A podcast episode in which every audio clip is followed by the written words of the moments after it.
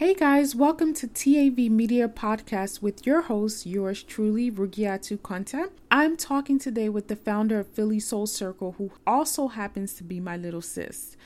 So we're going to dive right in, and I have to warn you, we do sound alike, and I promise I'm not talking to myself.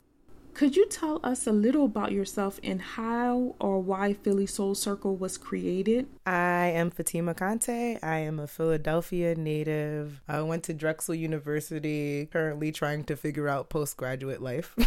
And honestly, that was the biggest start to what Soul Circle is. I got to a point where I graduated college and I wasn't sure of what to do. I didn't know what, who to ask to help me, and I didn't think that whatever I was going through on top of what they were going through. I didn't want to put that on them. So I decided to create a community dedicated to self help and really inspiring people to like mm, I say I would say inspiring people to really motivate themselves to help themselves instead of trying to get that through other people, but in a community setting. So what we really do is we focus on development, um, self love, mindfulness, and each workshop is an activity with a discussion. So we'll have like different things, like we've done an intention setting session with a conversation. We've done uh, expression conversation with a dance class. We've done the next one is about clean eating and how the act of killing animals, or even just like the act of being compassionate to yourself by feeding yourself the correct things, how that can be more or put into your lives without ever becoming vegetarian or changing up your diet too much. So it kind of just came from a place of personal need.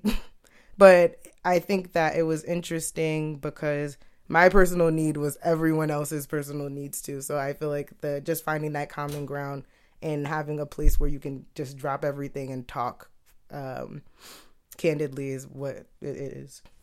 I mean, that's really interesting because I think everybody goes through that sort of exploration process after a college. You just don't know what you're going to do. Some people, especially with the economy, some people don't get a job right away. So you're trying to still figure things out. So that's really, really interesting. So it looks like you're focused on self development. I mean, what would you consider that to actually be?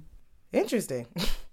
I think that self development is setting a goal and actually achieving it for yourself and getting past that. For me, self self development can be as easy or as small as I just want to wake up at the time same time every day, or it can be as simple as I just want to watch this take this like one of my things right now is that as soon as I come from work, I like to color just because it's the first thing I do. It gives me a chance to like re- reflect and not really pay attention to everything else that's going on because I feel like uh, as you become an adult, everything seems more like a task than like something you get to do. And which is weird to me because I feel like when you were little, you had all the time in the world and you'd be like, I'm going to do this, I'm going to do that. Now it's like even hanging out with friends, you're like, oh, I got to go hang out with my friends.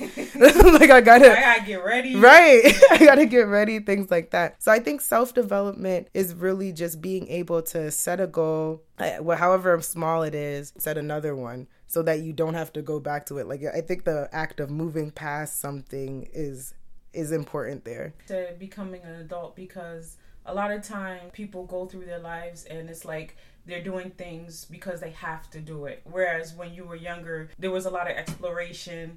Uh, you did things because you wanted to do it. So, do you feel like that's the direction that you think you're going? Yes. There's this writer that I really love named Alex Elle, and she's written a few books, just personal books. Well, the first book was called Words from a Wanderer, and they were notes to herself that she wrote throughout like a, a hard time in her life. And I follow her on Instagram, and I really like just love the insight that she gives.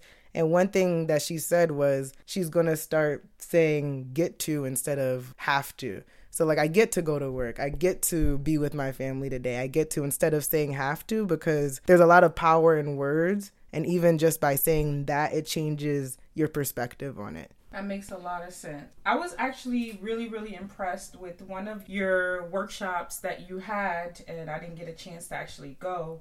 It was with Tiffany Sutherland, which was like a TEDx speaker. And I was actually listening to one of her talks that she had in Villanova. I think it was like let your story be your it's like let your strength be your story or something like that. I think right. that's what it was called. Right. And she was talking about the trauma that she experienced when she was younger. So how was that event? Oh, that event, it was the perfect event to start the year off with. Um, just because I think that when you're in that whole January, you new year, new me state that lasts like maybe a month, and you're like, okay, after you get past that phase, she made it. She made us, or she actually just gave us the opportunity to think about what we want to do and some tips for vision planning and how to do it. So she, what she did, um, she spelled out the word vision and she brought different words that she thinks that encompasses what you your vision should be a part and then like just different methods for doing it. So like v was values. Your vision should always be grounded in your values.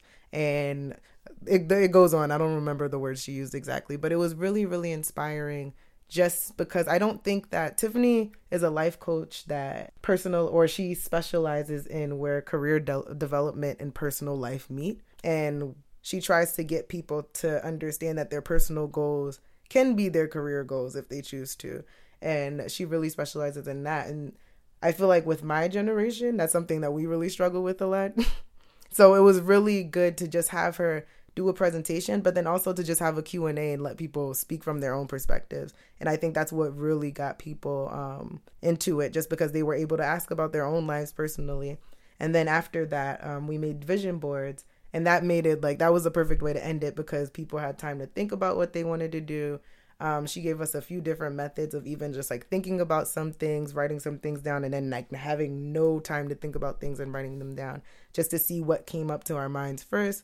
And so they really got to manifest that into a, a physical board which was cool I think a lot of people our age now are actually living out their passions. Like mm. it's no longer a situation where okay, I'm going to get after college or after getting education, I'm going to go to the post office and work for 25 years and then retire.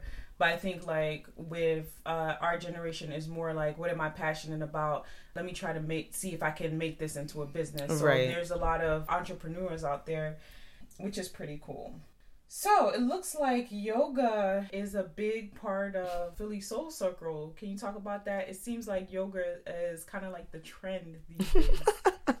it is the trend. Like no, it's it's true. And honestly, I think it's because it's so gentle on your body and like it really gets into your head. Like with yoga, you can't do it well unless you're listening to your mind. It's a really big mind body connection. And I think Soul Circle is just a big part, or yoga is just a part, a big part of Soul Circle just because personally I love yoga. Um, Saul McDaniels, who's my partner in this, she also goes to my yoga studio. So we're always big on doing yoga. But I think the lesson that yoga teaches is is more important and maybe that's why we incorporate it so much because it really gives you the time to accept who you are in the present state. A lot of the teachers at my at Bikram Yoga West Philly, where I go, they talk about accepting you are who you are for the person you are today the yoga teacher will even say like don't talk don't try to compete against the person you were yesterday what you could do yesterday. Whenever you walk into the room you walk with a different body. The poses are always consistent but what changes every time is you. And i feel like even like with the yoga mentality is a really cool mentality to have throughout life because it's all about being and being present and letting things come in as they go come and go and really accepting everything for what it is. So I think it, uh, we do the yoga class once a year, or we've been doing it. It's been the tradition to do it once a year.